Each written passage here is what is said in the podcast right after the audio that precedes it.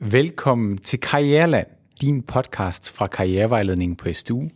I hvert afsnit så vender vi et nyt emne, der har betydning for dig og din karriere. Din vært i dag er Pernille Bæk Jacobsen.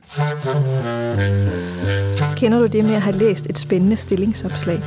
Og når du kommer til kravene til dig som ansøger, så tænker du, at det virker fuldstændig out of reach. Hvad mener virksomhederne egentlig med det, de skriver? Og hvordan skal et stillingsopslag læses? Og er det dumt at kigge på stillingsopslag, der måske er uden for din rækkevidde? I dag har vi sat os selv i stævne, fordi vi i vores arbejde læser rigtig mange stillingsopslag og hjælper jer studerende med at fortolke og forstå stillingsopslag. I dag er jeg, Pernille, i interviewerens rolle, og min kollega Buster, eller min medvært Buster, er i dag den, der får lov til at øh, dele ud af sin guldkorn om, hvordan du egentlig kan læse og bruge et stillingsopslag. Så velkommen til, Buster. Mange tak. Vi skal jo som altid starte med en påstand, og vi udsætter jo vores gæster for det, så selvfølgelig skal du også udsættes vi må, for vi må det. tage vores egen medicin. Ja, lige ja. præcis. Den, øh, som jeg har taget med til dig i dag, den hedder, du skal kunne matche alle virksomhedens krav i stillingsopslaget. Nej. Hvorfor? Der er to årsager til det. Den ene årsag er, at man skal læse et stillingsopslag som en ønskeliste. Mm. Så de krav, som en virksomhed skriver i et stillingsopslag, det er sådan en ideal profil. De fleste med sådan en nogenlunde realitetssans, der sidder i sådan et rekrutteringsteam, de ved godt, at det er nok usandsynligt, at vi får en, der lever op til vores forventninger på alle parametre. Okay. Noget, der vægter mindst lige så højt i en ansættelsessammenhæng, det er, er der kemi? Det kan være en lige så stor fordel for dig som ansøger, at øh, du har en god kemi, at du passer ind i kulturen, som at du kan leve op til alle de tekniske og faglige krav, der er i stillingen. Og det er jo svært sådan lige at vide med det der på forhånd, altså med kemi, ikke også? Altså Jo. har jeg kemi her? Det er jo sådan noget, man ofte først finder ud af ved, ved jobsamtalen, og i nogle tilfælde endda først ved anden samtale, eller nogle tilfælde først, når man faktisk bliver ansat og starter. Det er fuldstændig rigtigt. Ja. ja. Altså, så, så det bedste, man kan gøre, det er jo at give et stykke af sig selv, når man skriver sin ansøgning og sit CV. Fordi hvis, hvis man gør det og prøver at være autentisk i den måde, man nu er, og ikke prøver at være noget, som man tror, at virksomheden gerne vil have, man skal være, jamen så er der en større sandsynlighed for, at- man bliver kaldt til samtale på det, man er, og dermed også bliver ansat ind øh, i virksomheden, fordi at man har givet udtryk for at være det, man er. Mm. Og det betyder også, at der vil være en større sandsynlighed for, at det match, der bliver skabt imellem ansøgeren og så den her virksomhed eller organisation, at det faktisk er et holdbart og vejet match. Men det er jo også en opgave i sig selv, det, Det det er med det. at give, et- give et stykke af sig selv. Fuldstændig. Det er jo et helt, øh, helt episode for sig selv. Dem må, dem må vi lige tage på et andet tidspunkt, fordi det er jo ikke mindst lige så spændende. Men mm. lad os holde det i dag til det her med, når man læser et stillingsopslag. Ja. Hvis nu man skulle prøve at sige, hvad er det, der er vigtigt for, øh, for vores lyttere at vide, når de læser et stillingsopslag? Når man læser et stillingsopslag, så skal man være opmærksom på, at nogle gange, så er det jo en stilling, som har været besat af en anden før. Mm. Og så er der en tendens til, at øh, sådan noget som at genskrive et stillingsopslag eller omskrive et stillingsopslag, at det kan godt være sådan noget, der ryger lidt i farten, når virksomheden går i gang med en rekrutteringsproces. Typisk så står man med et akut behov, og det betyder, hvis det ikke er en helt fuldstændig nyoprettet stilling, så vil der være en del genbrug fra et tidligere stillingsopslag. Ja. Så rigtig mange gange, så kan man se i sådan nogle stillingsopslag, og så bliver der bygget på og bygget på og bygget på med kompetencer og med krav og med opgaver. Og i virkeligheden, så er der måske ikke taget stilling til, hvad er det for nogle af de opgaver, der står i den her stilling, øh, det her stillingsopslag, som ikke ligger ind under stillingen længere. Mm. Øh, det kan også være, at der er nogle andre ting, der er blevet vigtigere, end, øh, end de sådan umiddelbart ser ud i stillingsopslaget, som det ser ud nu her. Typisk så vil man sige, at vi skriver altid de vigtigste opgaver, de vigtigste kompetencer først. Men hvis man bygger oven på et stillingsopslag, så vil man jo skrive dem nedenunder som regel, ikke? Jo. Så det vil sige, det kan faktisk godt give mening, at man tager sig tid til at prøve at finde ud af, hvad er det egentlig, der er det vigtigste for den her virksomhed eller organisation. Og hvordan kan man gøre det? Nogle af svarene, dem kan man måske finde ved at læse på virksomhedens hjemmeside. Det kan være, at man kender nogen, der arbejder i organisationen, og man kan spørge dem ind til noget. Det kan også være, at man kan finde noget på virksomhedens LinkedIn-profil, eller at man kan gå på Infomedia og så finde nogle gamle nyhedsartikler, hvor virksomheden har præsenteret øh, den her øh, strategi eller den her produktkampagne, man har sat gang i, eller hvad det er for nogle lande, man vil ekspandere til, hvis det er nu det, der er, er opgaven, at man skal øh, hjælpe virksomheden med at penetrere et marked, for eksempel. Mm, så man sådan næsten går ind og ja, analyserer stillingsopslaget Ja, og analyserer, hvad, Ja.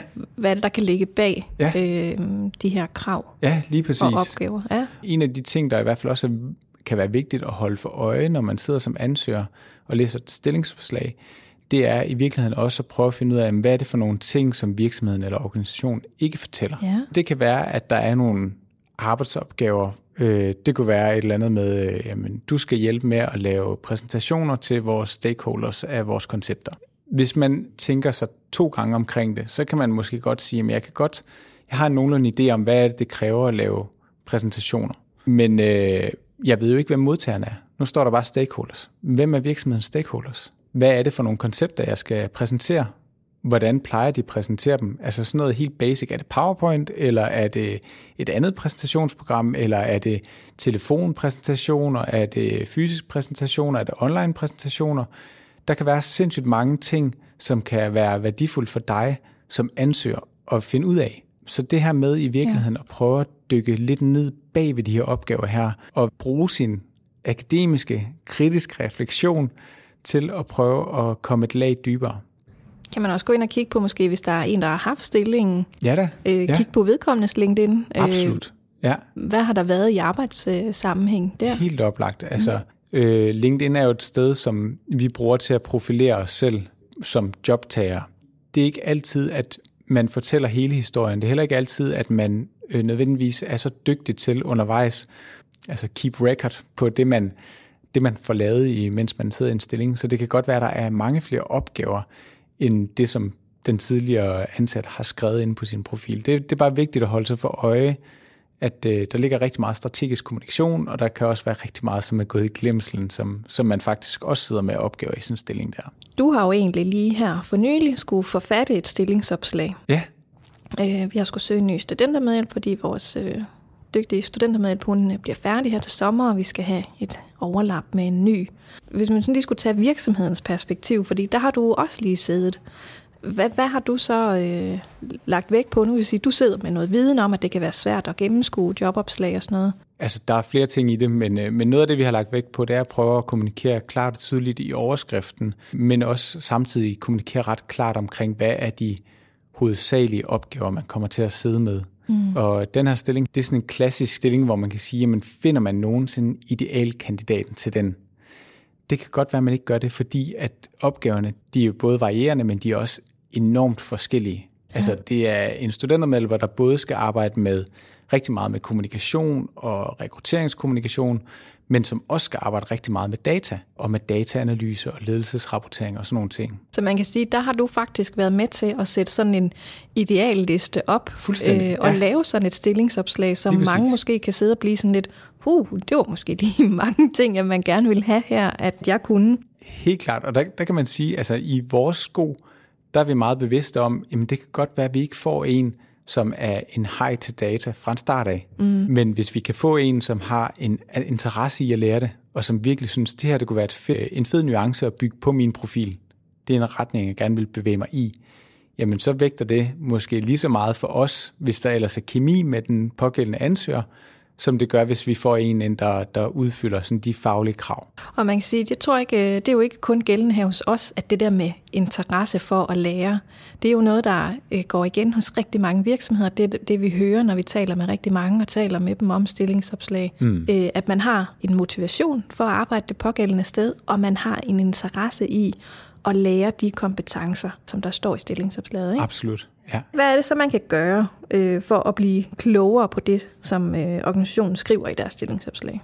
Så det, jeg synes, man alvorligt skal prøve at tage en samtale med sig selv om, det er, om man ikke skal på en eller anden måde komme i kontakt med organisationen og få stillet de spørgsmål, som man er uklar på i forhold til stillingen. Mm. Så en god idé, når man læser et stillingsopslag igennem, det kan være at øh, sætte spørgsmålstegn de steder, hvor der er noget, man har brug for at få uddybet, eller noget, man ikke forstår, eller noget, man har brug for at finde ud af, forstår jeg det her på samme måde, som virksomheden eller organisationen forstår det. Hvad kunne det for eksempel være? Mit go-to-eksempel, det er altid fleksibilitet. Ja. Det er sådan noget, som, som der står rigtig mange steder. Altså er det en fleksibel stilling, eller der er, der, der er mulighed for... Jamen, det kan du bare se, ikke? Ja. Altså, det, det, Ja, okay. det, hvad, hvad, hvad ligger der lige i fleksibilitet, ikke? Ja. Så hvis nu man øh, har som krav til ansøgeren, at, øh, at du skal være fleksibel, Mm, på den måde. Hva- Hvad ligger der så i det? Ja. Jeg kan være fleksibel og være, være en, der har lyst til at arbejde på skæve tidspunkter. Det Mhm. kunne være en form for fleksibilitet. Fleksibilitet, det kan også være, at jeg er fleksibel i forhold til, hvad det er for nogle arbejdsopgaver, jeg gerne vil løse. Det kan også være, at jeg er fleksibel i forhold til måske at blive rykket rundt i organisationen.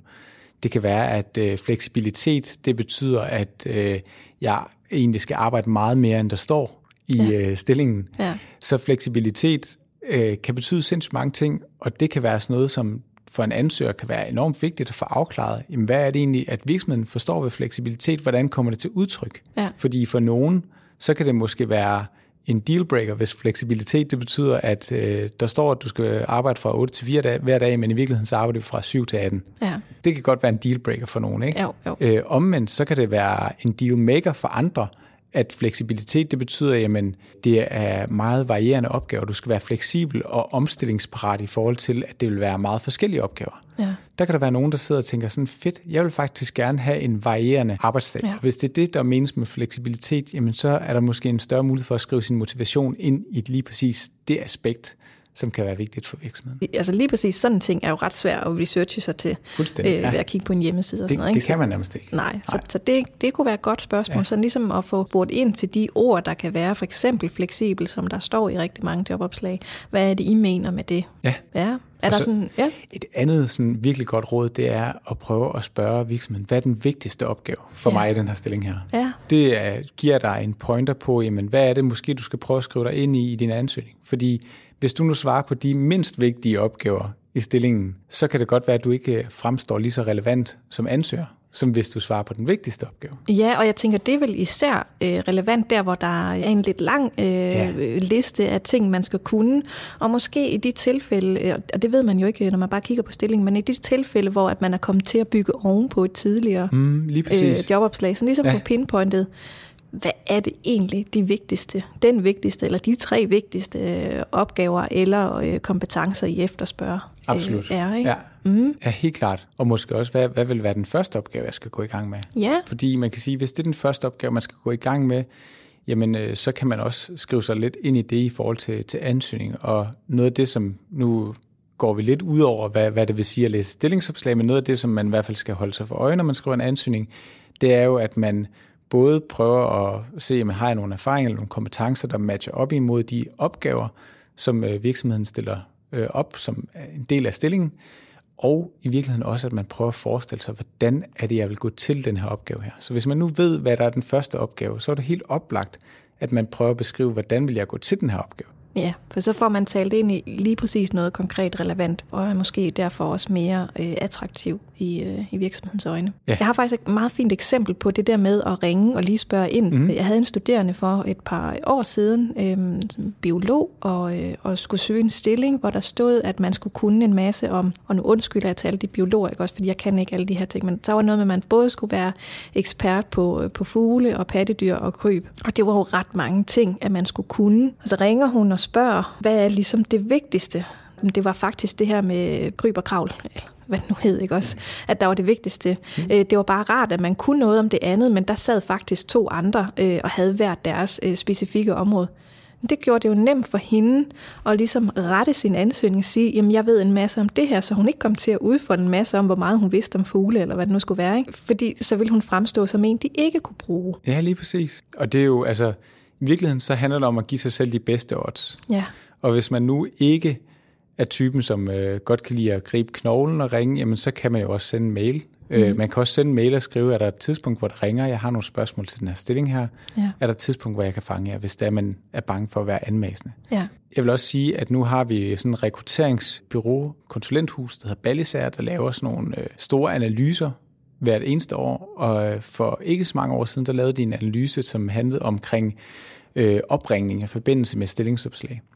Og det viser sig faktisk, at 90 procent af alle virksomheder, der er blevet adspurgt i den her undersøgelse her, de siger, at vi ser gerne, at ansøgere ringer og stiller spørgsmål relevante spørgsmål til den stilling, vi har slået op. Ja. Det er bare kun 9% af alle ansøgere, der faktisk gør det. Så der er en kæmpe forskel mellem, altså 90 procent er egentlig helt åbne og, og glade og velkomne ja. for, at man ringer. Og det er jo også, altså man ser det i de fleste stillingsopslag, der er en eller anden kontaktperson på, mm-hmm. som man kan ringe til. Ja.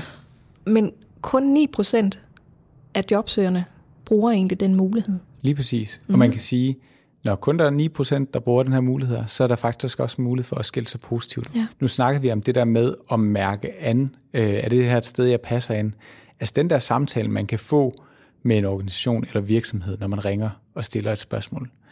Det er jo også en måde at mærke an, hvordan er egentlig kemien her i telefonen? Mm-hmm. Altså jeg er godt med på, at det kan ikke, det kan ikke være et 100% billede, man kan få tegnet der, men man kan godt mærke, kan, har vi en samtale, der flyder? Ja.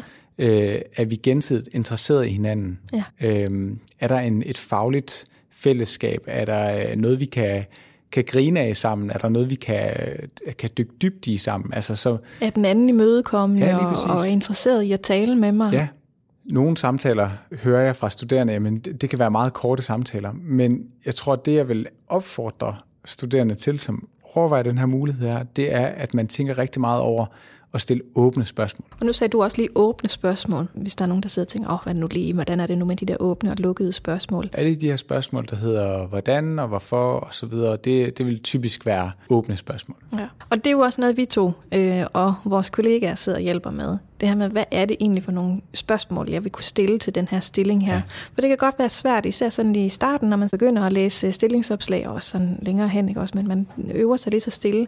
Men det der med, hvad er det egentlig, jeg kan stille spørgsmål til her? Det vil vi jo rigtig gerne også øh, hjælpe jer, der lytter med os at gøre.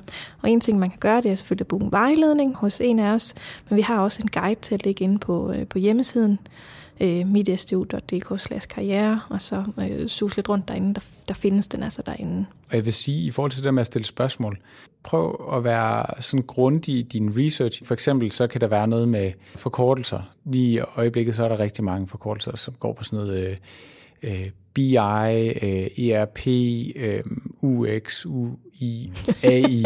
Du sidder bare og nævner nogle der- bogstaver der, nu. Der, nu sidder jeg bare og nævner bogstaver. Nej, men der er rigtig mange forkortelser, og de kan være nogle faglige termer, altså, som kan være ret essentielle at kende til. Ja. Der er det bare vigtigt, at man som, som ansøger måske laver en simpel Google-søgning på de her små forkortelser. Kan jeg finde ud af, hvad er det egentlig, det står for? Mm. Sådan, så jeg kan sige, at jeg har faktisk sat mig lidt ind i, hvad det er. Jeg har en forståelse for, hvad det er. Så det ikke er, hvis nu man søger en... Øh, en intern til UX design, at man så ringer op og spørger sådan, det der UX, hvad er det egentlig for noget? Ja. Øh, der vil man måske altså, komme til at fremstå som en, en mindre relevant kandidat, fordi man ikke har sat sig ind i den der fagterm. Så, så derfor så kan det være en rigtig god idé, når man læser stillingsopslaget igennem, og skal finde ud af, hvad organisationen mener, også at prøve at finde ud af, hvad er det for nogle øh, forkortelser, de bruger, og hvad er det, de dækker over. Det samme kan jo godt være, at der er mange øh, cheftitler, ikke? Jo, jo, jo. Der står mange gange, hvem er det, man refererer til. Ja. Og det, det kan igen give sådan en forståelse for konteksten. Hvad er det for en kontekst, jeg bliver ansat ind i? Øh, jamen, du, bliver, du refererer til COO, eller sige, altså der er ja. alle de der. Ja, ja, det er rigtigt. Og nogle af dem bliver også fornyet, ikke? Så, øh, så der kan det også give mening sådan lige at, at have en idé om, hvad der gemmer sig bag det. Helt klart. Men hvis nu vi sådan skulle prøve at bevæge os lidt ned til, til de her tre gode råd, som vi altid prøver at komme med, og det skal vi jo også gøre i dag. Så hvad for nogle tre gode råd har du taget med til vores lyttere eller vores studerende, når de læser et stillingsopslag? Jeg har en overskrift, der hedder spændende versus det kan jeg ikke. Ja, Og så har jeg en overskrift, der hedder få øje på din egen common sense og spørg ind. Det tæller lidt ned i noget af det, vi, øh, det, vi allerede har snakket om. Og det sidste råd, det hedder bred din søgning ud.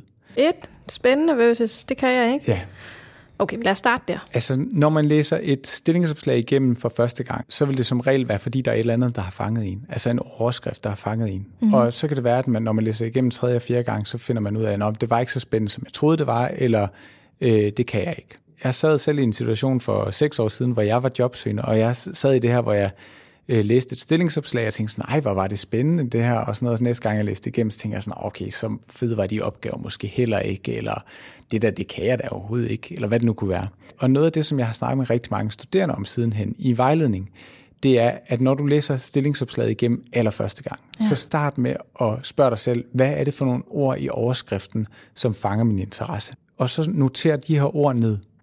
Det her det er allerførste gennemlæsning. Så når du læser igennem stillingsopslaget, så prøv at notere dig, mens du læser igennem stillingsopslaget, både hvor er der nogle ting, som jeg måske ikke lige helt forstår, men også hvad er det for nogle ord, der falder mig i øjnene? Hvad er det for nogle ord, jeg bliver tiltrukket af eller motiveret af, når jeg læser igennem stillingsopslaget? Så det her, det er også lige så meget for sådan at, at lære sig selv øh, lidt bedre at kende i forhold ja. til det her med at læse stillingsopslag, og hvad er det for noget, der tiltrækker mig, når jeg sådan umiddelbart læser noget? Ja, og det har sådan set to funktioner, fordi man kan sige, at den ene funktion, det er, at man bliver måske skarpere på, hvad det er, man er motiveret af, og motivationen er en sindssygt vigtig del af ens ansøgning. Så der er det rigtig vigtigt, at man er meget skarp på, hvad man er motiveret af, og hvorfor man bliver motiveret af det. Mm. Øh, den anden del, det er, at når du skriver de her ord ned, nøgleord ned, så kan du faktisk bruge dem i din videre jobsøgning. Og det kobler sig så sådan set lidt op til det tredje råd. Så kan vi tage det andet råd i midten. Men øh, det tredje råd, som bare breder din søgning ud, det her med at få noteret nøgleord undervejs, som, man, som vækker ens interesse, det gør også, at det bliver muligt for en at brede ens søgning ud. Hvis nu man er vant til at søge på stillingsbetegnelser, jamen så får man rigtig meget foræret i forhold til at få bredt sin søgning ud ved at kunne søge på nogle nøgleord. Det kan være, at jamen, jeg, jeg falder altid over det her med at arbejde med kvalitetssikring. Så kan det være, at man skal søge på ord som kvalitetssikring på sin jobagent i stedet for, eller ind på, på den jobdatabase, man nu bruger. Ja. Og det her med at ikke kun søge på stillingsopslag, det gør også, at nogle gange så får man øje på nogle stillinger, som man ikke ellers ville have fået øje på. Også fordi det kan være ret svært at vide, øh, hvad er det lige for nogle stillingsopslag, de virksomheder, de organisationer, som jeg synes er interessante, bruger, men også altså, de organisationer, som jeg måske ikke kender til, ja. de bruger. Og hvad er det for nogle ord, de egentlig ja, bruger lige præcis, der? Ja, lige præcis. Mm. Så, så derfor så giver det rigtig god mening at prøve at lave sig sådan en liste. Og man kan jo starte med at skrive ned i hånden, og så kan man jo lave sådan en brutoliste på sin computer, så man altid har nogle stillingsopslag, man kan, eller nogle øh, ord fra stillingsopslag, man kan kombinere på forskellige måder i forhold til at få øje på forskellige stillinger, som måske kunne være relevant for en. Så ja. det handler om at brede ens søgning ud så både det der med at blive lidt klogere på sig selv, hvad er det egentlig at tiltrække sag, og så at, at hjælpe sig selv ved at give sig selv nogle, nogle søgeord, og så bruge dem til at brede en søgning ud til nogle andre ting, end man, man måske lige ellers ville have gjort. Lige præcis. Mm. Og så kommer vi til rådet i midten. Ja, det er måske bøffen, eller hvad? ja, ja, det er bøffen, ja. Mm. Ej, men det sidste råd, det, man kan sige, det, det er ikke det samme, men det, øh, det taler ind i det samme, også fordi nu snakker vi om, hvordan man læser et stillingsopslag, og derfor taler det råd også ind i det. Ja. Det hedder få øje på din øh, egen common sense og spørg ind. Tit, når vi sidder og læser noget, nu taler jeg på egne vejen, ja. så kan jeg sidde og læse noget, og så kan jeg sige, øh, nå okay, det er jeg med på, det forstår jeg godt. Det kunne være, at vi har en eller anden strategi her hos os, som jeg sidder og læser, og så, så tænker jeg, nej, det, det forstår jeg godt, det ved jeg godt, hvad er. Men hvis jeg sådan skal et spadestik dybere, hvis jeg skal kunne give mine øh, kollegaer ordentlig sparring på det og sådan noget, så er jeg nødt til at prøve at sætte mig et sted, hvor det er, jeg ikke forstår det. Så er jeg nødt til at prøve at få øje på, hvad er det for en common sense, jeg er præget af. Nu tager vi lige fleksibilitet som det eksempel, vi havde før.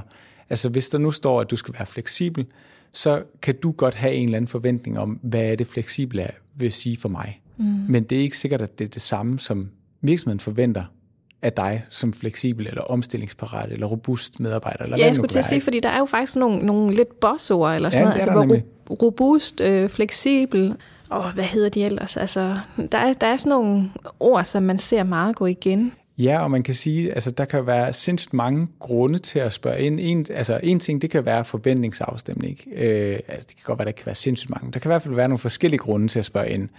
Øh, noget andet kunne være, hvis, hvis vi nu tager fat i det her med robusthed, man kan måske godt være lidt nysgerrig på, hvad, hvad er det i det her job her, der kræver, at jeg er særlig robust? Altså er det fordi, at man snakker med, med folk, som, som giver en møgfald hver dag, eller er det fordi, det er et, et hårdt og konkurrencepræget miljø? Er det, er det simpelthen bare fordi, at det, det kræver, at man kan tage mange opgaver på sig, eller hvad er det egentlig, det her robusthed her, det dækker over? Ja, så en ting kan være forståelsen af ordet, og noget andet kan også være... Forståelsen hvorfor... af konteksten ja, simpelthen. forståelsen ja, af kontekst. Ja. Nu maler vi fanden på væggen, ikke? Men, øh, men det kan også være, at man skriver robusthed, eller du skal være robust, fordi de seneste tre, der har været i din stil, den her stilling her, de er gået ned med stress. Mm. Okay, men det kunne måske være, det var meget rart at vide, fordi hvis nu jeg stadigvæk synes, at jobbet er interessant, så kan det være, at jeg allerede fra starten af skal sige, okay, jeg skal på en eller anden måde få sat nogle systemer for mig selv, som gør, at jeg får sagt fra i tide, så jeg ikke tager flere opgaver på mig, end jeg magter at øh, jeg får lavet nogle gode strukturer og rammer fra starten af, men måske også, at man får taget en snak med ens leder og kollegaer om, hvad er det egentlig, er der, er der nogle usunde strukturer her, der gør, at vi har tre, der er gået ned på stress i den her stilling her.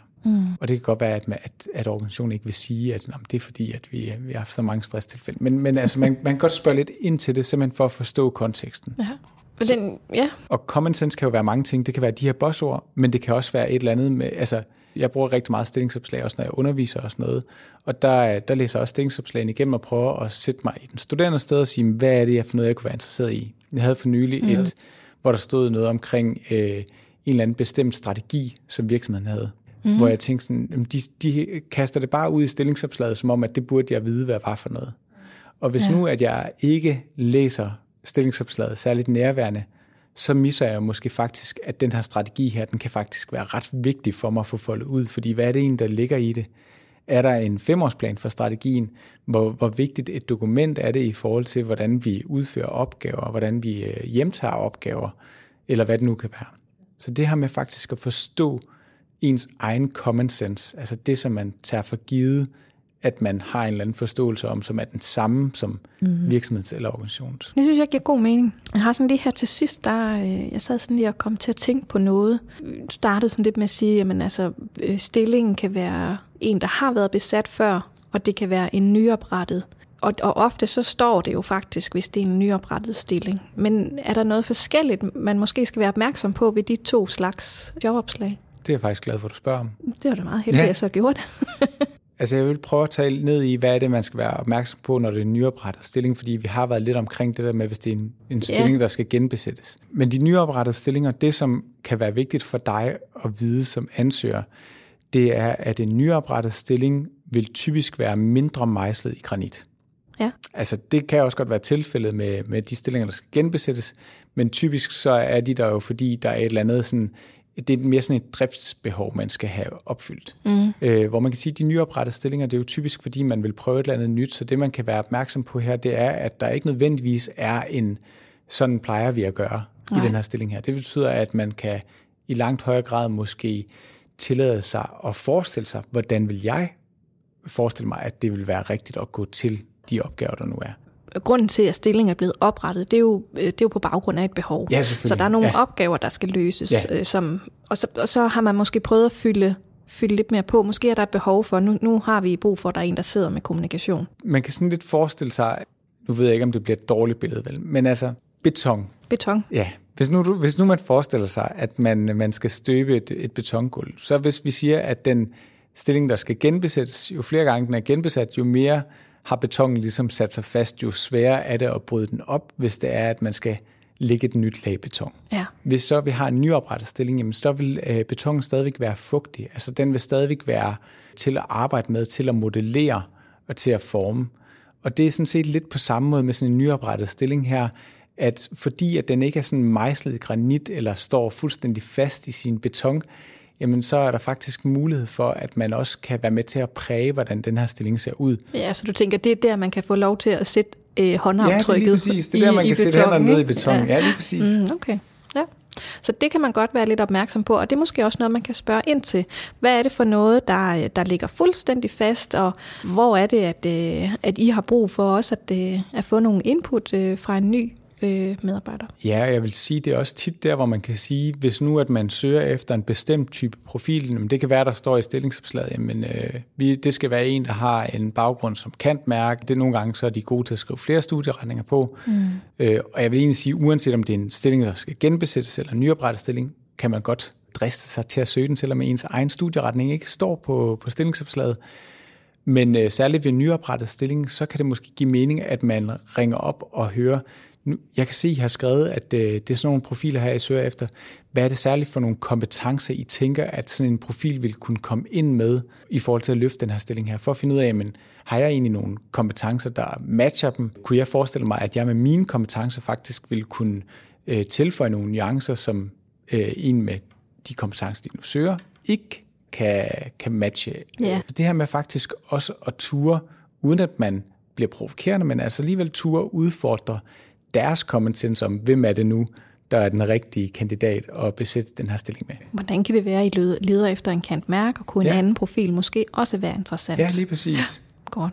Men det var jo faktisk meget godt, at vi lige fik, øh, fik den del med, og jeg tænker lige præcis det spørgsmål, eller sådan, øh, den afklaring, det er jo også noget, vi sidder rigtig meget med i det. vejledning, og ja. sådan hjælper lidt til, hvor er det, at vi kan skubbe og give, og, og hvad er det, du kan gøre der, når du sidder og læser dem igennem. Så måske bare lige en sidste opfordring til, at vi vil meget gerne hjælpe med at finde hoved og hale i de her jobopslag når man nu øh, sidder og lytter på det her, hvis man nu har siddet i en situation, hvor man har været i tvivl og ikke, valgt ikke at søge et job, Altså, jeg plejer altid at sige til de studerende, jeg snakker med, at hvis du selv afskriver dig på en stilling, jamen, så bliver du din egen barriere i forhold til at få et job. Så, så er det dig, der siger nej til dig selv i mm, jobbet. Mm. Hvor hvis du tør at sende ansøgning afsted og sige, nu, det kan være, at jeg bliver kaldt ind, det kan også være, at jeg ikke bliver kaldt ind. Men det er i hvert fald ikke mig, der har sat en stopklods for mig selv. Nej, man kan sige, at altså, man scorer jo ikke, medmindre man skyder. Nej, det, er, det var måske meget præcist sagt. Godt nok, Buster. Jamen, øh, tak fordi du har lyst til at dele øh, ud af nogle guldkorn. Jeg synes, det var spændende at snakke om, og jeg håber også, at øh, I derude har synes, det har været spændende at lytte med til. Som sagt, gå ind og øh, book en vejledning, få en snak, og ellers kig ind på vores øh, guides inde på, øh, på hjemmesiden midstu.dk karriere. Og der kan man også finde linket til, hvor man kan booke en af os.